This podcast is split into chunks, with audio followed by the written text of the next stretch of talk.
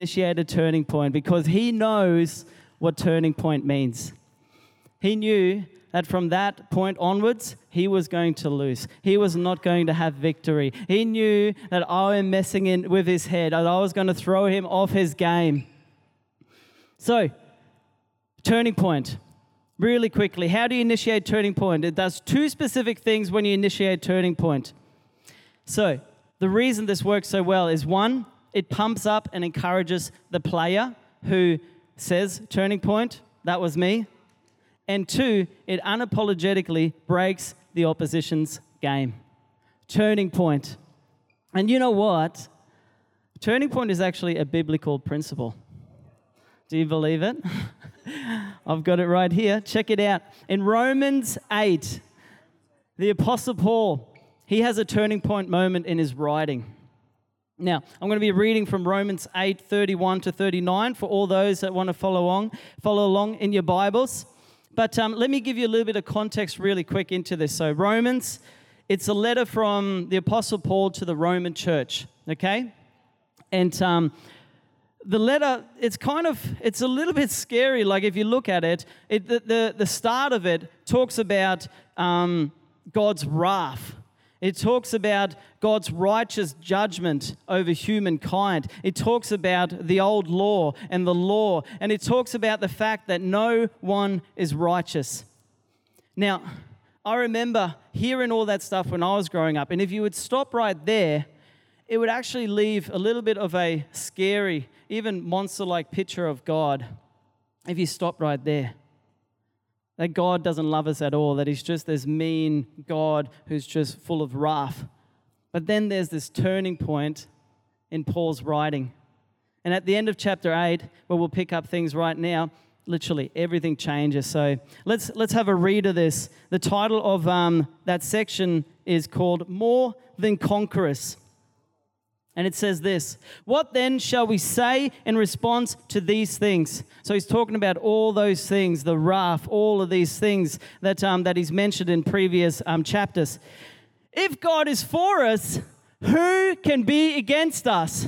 Come on, that is a word for someone here tonight. If God is for us, who can be against us? We've got to wrap our heads around that. He who did not spare his own son, but gave him up for us all how will he not also, along with him, graciously give us all things? Who will bring any charge against those whom God has chosen? It is God who justifies. Who then is the one who condemns? No one. Christ Jesus, who died. More than that, who was raised to life. Come on, amen. Jesus is at the right hand of God and is also interceding for us. How good is that? He's interceding for us day and night. That's Jesus. If you don't know Jesus, man, at the end of the service, I'm going to give you a chance to get to know him and it's going to change your life. So that's the Jesus. He's in heaven right now, interceding for you day and night. Who shall separate us from the love of Christ? Shall trouble or hardship or persecution or famine or nakedness or danger or sword? Paul experienced all of those. And it is written, For your sake, we face death all day long. We're considered as sheep to be slaughtered. No, come on. No, in all these things, we are more than conquerors through him who loved us. For I'm convinced that neither death nor life, neither angels nor demons, neither the present nor the future, nor any powers, neither height nor depth, nor anything else in all creation will be able to separate us from the love of God that is in Christ Jesus our Lord. Come on, what a powerful passage. Whew. We're going to unpack it a little bit tonight. Um, and I just want to say to kind of just set us up for a win no matter what you're going through, no matter where you've come from or where you're at right now, I want you to know that that is truth, that God loves you. He's for you. And He wants to give you a year like never before. I reckon God wants to give every single person in here tonight a turning point year. Come on, let's pray before we get into this. God, I thank you for what you have done in my life and in every single person's life here tonight. I thank you, Jesus, for your grace. Holy Spirit, I pray that you help me deliver the words that you have placed on my heart. Come on, let us not leave the same way that we walked in here tonight, God. Change us. Change us. In Jesus' name we pray.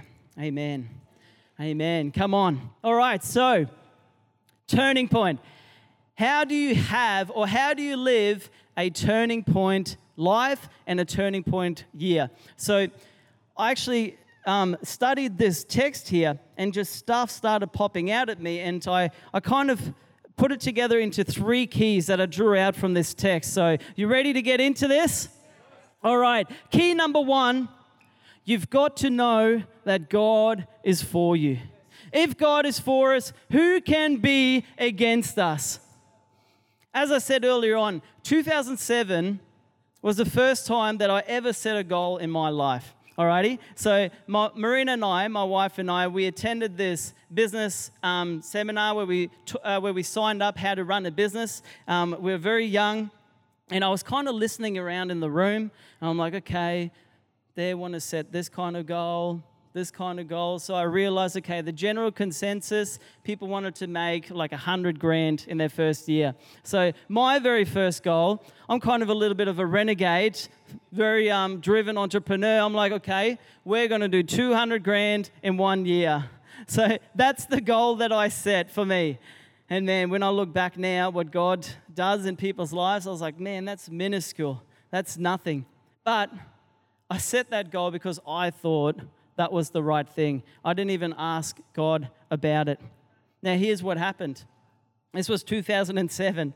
So, months passed, months passed, and we, did get, we, we didn't get anywhere near that goal. we were like trying everything. And then we'd have a little bit of success, and then it'd go backwards again. You, you may have that in your life, like that yo yo thing where you've tried something, and even with your goals, where you're like, oh, I've tried that, and then it comes back and it's like, I'm really good and it's bad. We were just not getting any traction. There was no flow in the company that we wanted to build. It got so bad that literally um, six years down the track, man, this is, um, this is a hectic moment for me. I remember it like yesterday where we're in our apartment at Kings Beach, and by that time, we were about 60 grand in bad debt we had literally daily, the real estate was calling because I hadn't paid rent. Both of my credit cards were maxed out, so I couldn't pay rent. I had bills coming, and I was depressed. I was in a mess. And I remember it like yesterday, where my back was against the wall, and I just literally dropped to the floor. And I was like, God, I can't do this anymore. I can't live up to these expectations that I've set for myself to be this, this successful businessman. All I want is just to be with you. It was a hectic moment. It's because I was trying to do everything in my own strength, carrying all that in our own strength. We were not made for that. We we're made to have a relationship with God, our Creator. And man, you know what? That morning, God said two words to me. Two words. They seared my heart. They forever changed me. He said this My son. Oh. My son. That's all he had to say. And that's all he's saying to you as well. My son, my daughter, in whom I'm well pleased. You don't have to try so hard. Because I was trying to chase my goals, my dreams, and literally live life on my terms. I really totally forgot about this number one point that God is actually for me. So God actually started taking me on a journey. He taught me what it means to be a son of God. It's awesome. It's, it's really cool. Let me tell you what it is it means that you don't have to struggle in your work. You don't have to struggle in your, in your assignments for uni. You don't have to try and take all that pressure because the first thing that we've got to realize is that who we are in Him is just sons and daughters of the King. That is the number one thing. If we left here today and you got that revelation, man, that is enough. That is enough. Jesus put it like this in Matthew 7 24, 25. Therefore, everyone who hears these words of mine and puts them into practice is like a wise man who built his house on the rock. The rain came, the streams rose, and the winds blew and beat against that house. Yet it did not fall because it had its foundations on the rock. That's what that is that relationship with God, that rock. Everything, it doesn't matter what kind of goals you set tonight, if you don't have that foundation, if you don't have that rock and you build your life on that, I tell you, it's going to come, crumbling down one day, whether you want to admit it or not. I don't care what your Facebook reel looks like, what your Instagram reel looks like. If you don't have this foundation, you're never going to find true happiness. You're never going to find fulfillment because, first of all, God created us for this relationship. He's for us. Come on. After I got that revelation, I stopped asking God what you can do for me because that's what my prayers used to be. Instead of, hey, God, what can you do for me? I said, what can you do through me? How can you use me? So, want to hear the cool thing? Shortly after that, not only did we exceed that original goal of 200K a year, like I, I looked up that piece of paper, I'm like, oh, we're like way past this. because I forgot, I reset my mind, I renewed my mind for what God wanted to do, and our goals totally changed. But we hit that goal. The following year, we actually doubled on that goal, and right now, we're on track to 10 timesing that goal. That's the kind of God that we serve. Come on, let's give him some praise right here because he goes before us. That's what I want to tell you. He fights for us. That's what it means. He's for us. And he promises Get this, you want to write this one down. He promises to bless us above and beyond what we can think, ask, or imagine. That's the God that we serve. And when you get this, this number one key, man, it's going to supercharge your goals, your life, your relationships, everywhere where you let God in. He's going to supercharge it. So, key number one know that God is for you. All right, it's a big one, but it's like the foundational one. I'll go a little bit quicker with these next ones, but I can't stress how important it is to know God, know who you are in God, and just to know that He's for you. All right, number two, set unashamed, God sized goals. All righty? So let's get really practical here, a little bit of theory. The way that I set goals is that I usually set goals around five different categories. Ready? You can write these down if you haven't written your goals yet spiritual, family, health, finance, and fun. Okay? Just a few examples. Um, one of my health goals a few years ago was that I would do a muscle up. It's one of those goals that I have to reset year after year because I haven't quite gotten there yet. However, Last year, I really focused in on another goal I had, and that was to do a few reps with 50s. We call them FIFOs at the gym. So, dumbbells, bench press, and I got three out. That's how I put focus towards it, and I wanted to get it.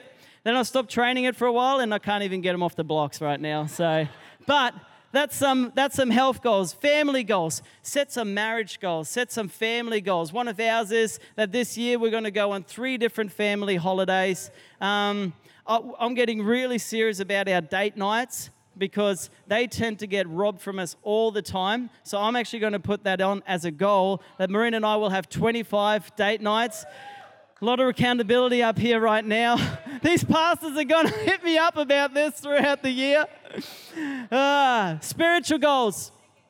One of them was a few years ago read the Bible in one year, um, fast for 10 days, do a water fast for 10 days. Um, a fun goal. One of mine was, and this was actually because of what God said. He said I needed to get more competitive, and it was play table tennis again.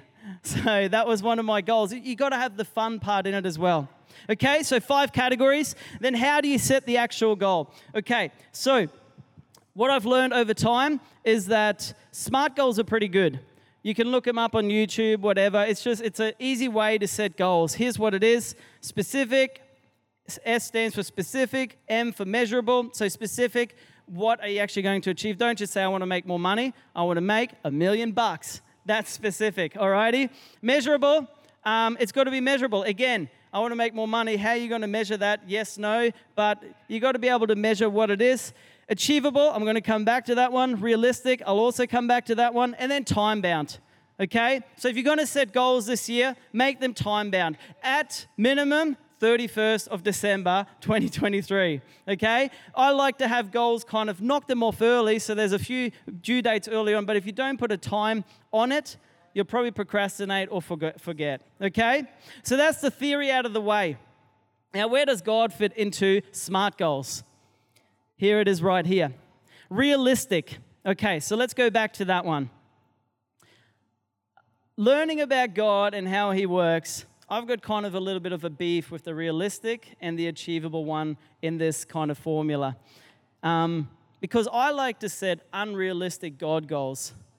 I like to shoot big because I believe that's what we are called to do. I truly believe that us as Christians, we're actually called to bring answers to the world. And we can't do that when we live at everyone else's expectation. We got to rise above, okay? So instead of realistic goals, I like to set unrealistic God goals. You can't just set unrealistic goals and not involve God. More than likely, you'll crash and burn. Unrealistic God goals, okay? One of the things that we talk, about here, dreaming for the decade, it says this Pastor John wrote this at the start of the decade. I see a church filled with influencers and entrepreneurs, innovative, cutting edge marketplace leaders who excel in every sphere of society government, media, sport, entertainment, education, and business.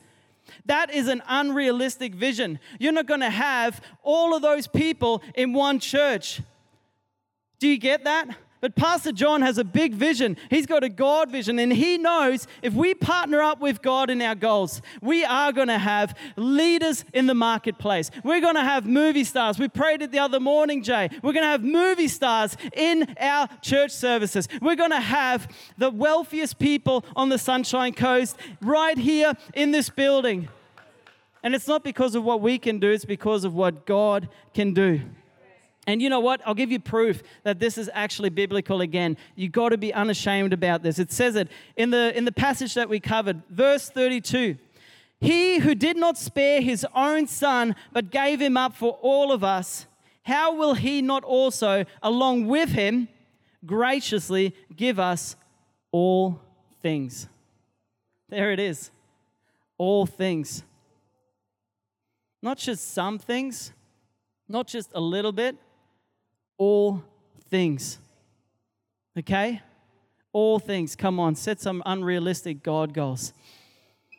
Prove that He is real, that He is living here right now, that He's still the same yesterday, today, and tomorrow. Come on, we've got to move on. Achievable. Again, I don't think God just wants us to have like mediocre, achievable lives. I believe God is calling us to have unashamed, big, hairy, audacious lives. That's what you're called to do a double portion life. And again, I wouldn't say this and be standing up here if I didn't think it was biblical. In Isaiah 60, verse 17, it says this Instead of bronze, instead of coming third, I will bring you gold. Number one, top of the game. Come on, lift your game. And silver in place of iron. This was a guiding scripture for me last year. And, um, and God, He gives me scriptures at the start of the year because He knows I'm going to have to stand on those. Um, and, and, I was in that place last year. If you don't know, we run a digital marketing agency, and one of our big clients is a builder down south. He runs a building company, and then he, like just for normal homes, and then he also builds granny flats. So we were managing both of those campaigns. Things were going good. Then they hired a new marketing manager. She had different ideas she had past experience with another agency who she said would get results also. We didn't like that idea. so we settled here. This is where we settled. We said, okay, here's what we should do give one campaign to this new agency, and we'll take one campaign, and let's go head to head for six months, and whoever um, gets the best result gets both campaigns. Alrighty, here we go. Now, get this. So, this agency that we're up against, it's one of Australia's largest agencies. They're, they're on the news all the time. They're the authority. They do great work. They employ about 100 plus staff. And credit to their work, they do work with some of the largest um, companies around Australia. But I got this scripture here. and I don't want to just live at an achievable level. So every Monday morning, my project manager and I, we petition God. God, you said gold instead of bronze, silver instead of iron. God, you said gold instead of bronze. You will replace the bronze. We will not come third anymore. We will come number one. That's what you got to do. You got to fight for it unashamedly. He wants to give you a double portion, He wants to pour it out. Here's what happened after six months. This is awesome. Whew we five times achieved the goal that we said we would do. The other agency didn't even hit their goals. So here's what happened. Not only did we get both campaigns back, the company gave us all of their web work as well. And they're now one of our largest clients. That is a double portion. Let's not settle for achievable. Let's get a word from God. Let's stand on it. And what I mean by that is leave a gap in your goals. I'm all about good stewardship. Not being a good steward has, is what got us into trouble ages ago.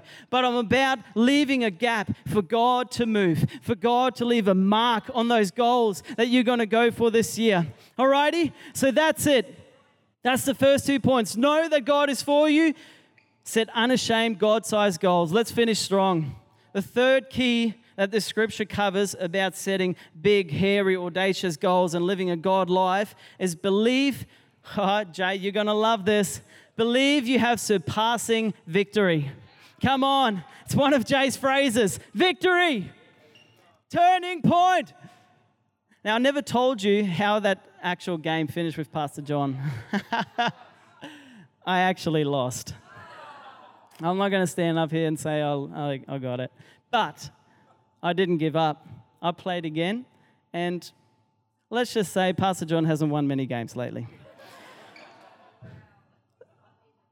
Let's move on. The same way, my wife and I, we didn't give up when we hit rock bottom with our finances.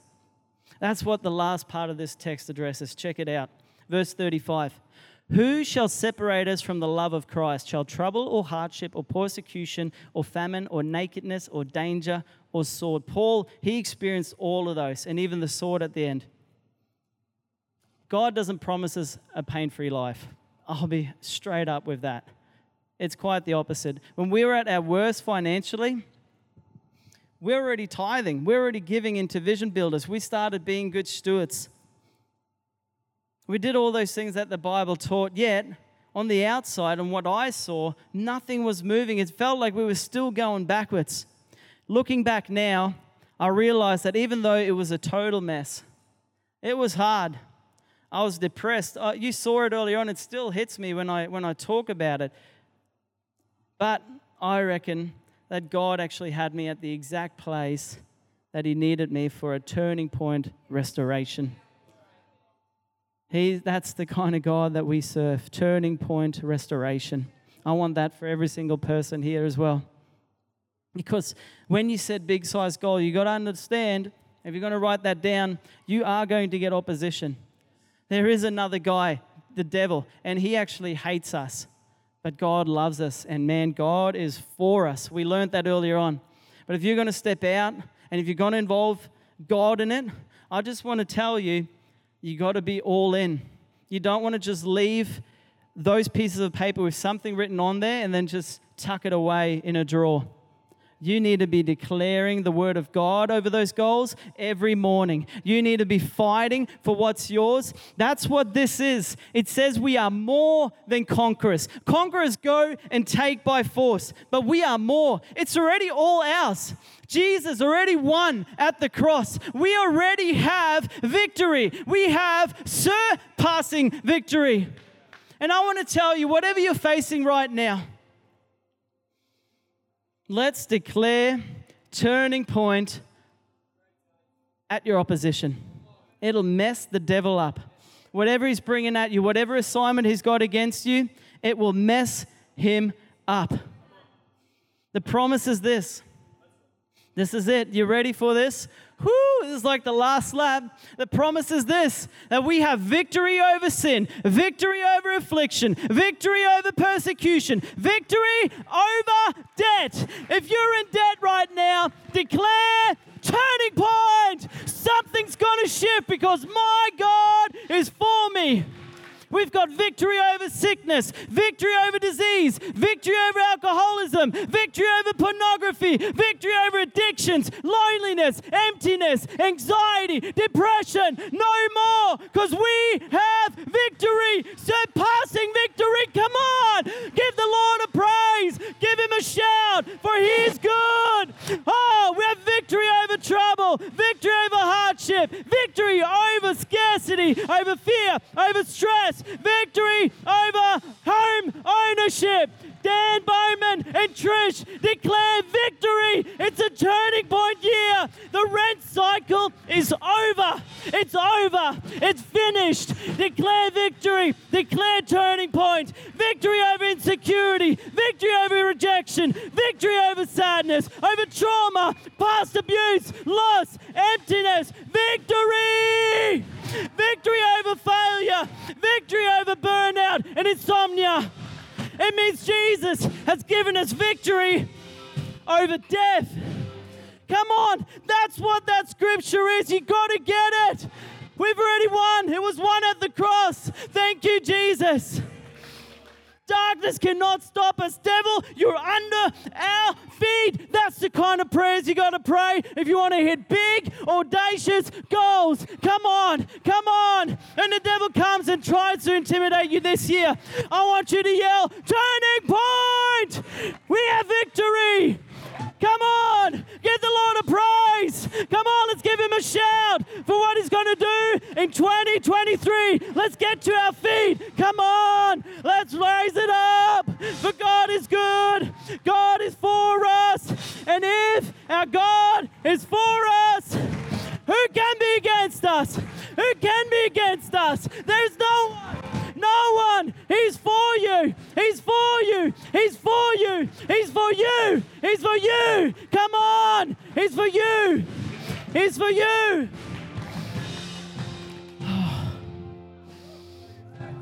God is for us. Who can be against us?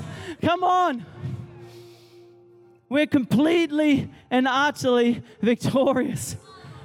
Overwhelmingly victorious. We have surpassing victory no matter what. We got to get that. Don't just write any goals. When you know that, when you know you've got foundation in God, when you're going to set some big goals and then you've got the assurance that you've got victory, He's for you. And then here's the awesome thing Jesus died on the cross for us, and then he was raised again, and then he sent the Holy Spirit. So even when times get tough, I told you, it didn't say that they won't.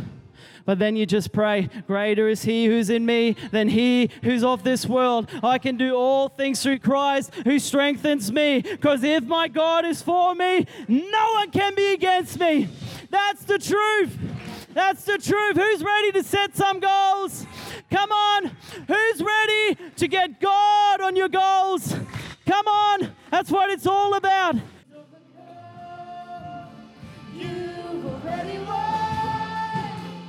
Awesome. Awesome. All right, here it is. There's a bonus fourth point. I gave you a little bonus one at the start. Here's a bonus one. When God blesses you, that overflow, you got to bless others now. When you see your goals come to pass, yes, God loves you. He wants you to achieve all these incredible things but it's for His glory. I want you to remember that. I want you to remember that this is important. So many people in the Bible, they became so, so successful and then they forgot who actually got them there. They renounced God again. I don't want that for us.